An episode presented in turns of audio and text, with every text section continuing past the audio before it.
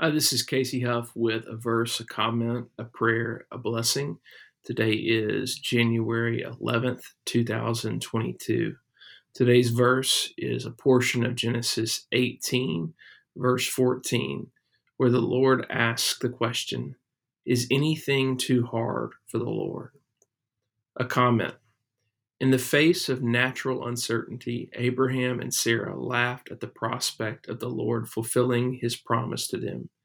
Yet, as the Lord's question reveals, their expectations did not take into consideration the greatness of the God who was with them. Nothing is too difficult for him. Now, a prayer.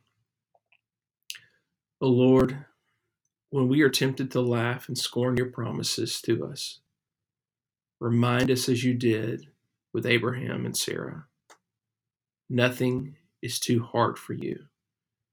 With you, all things are possible. Help our unbelief, O Lord. In Jesus' name, amen. Now, a blessing. May the Lord prosper your work and defend you.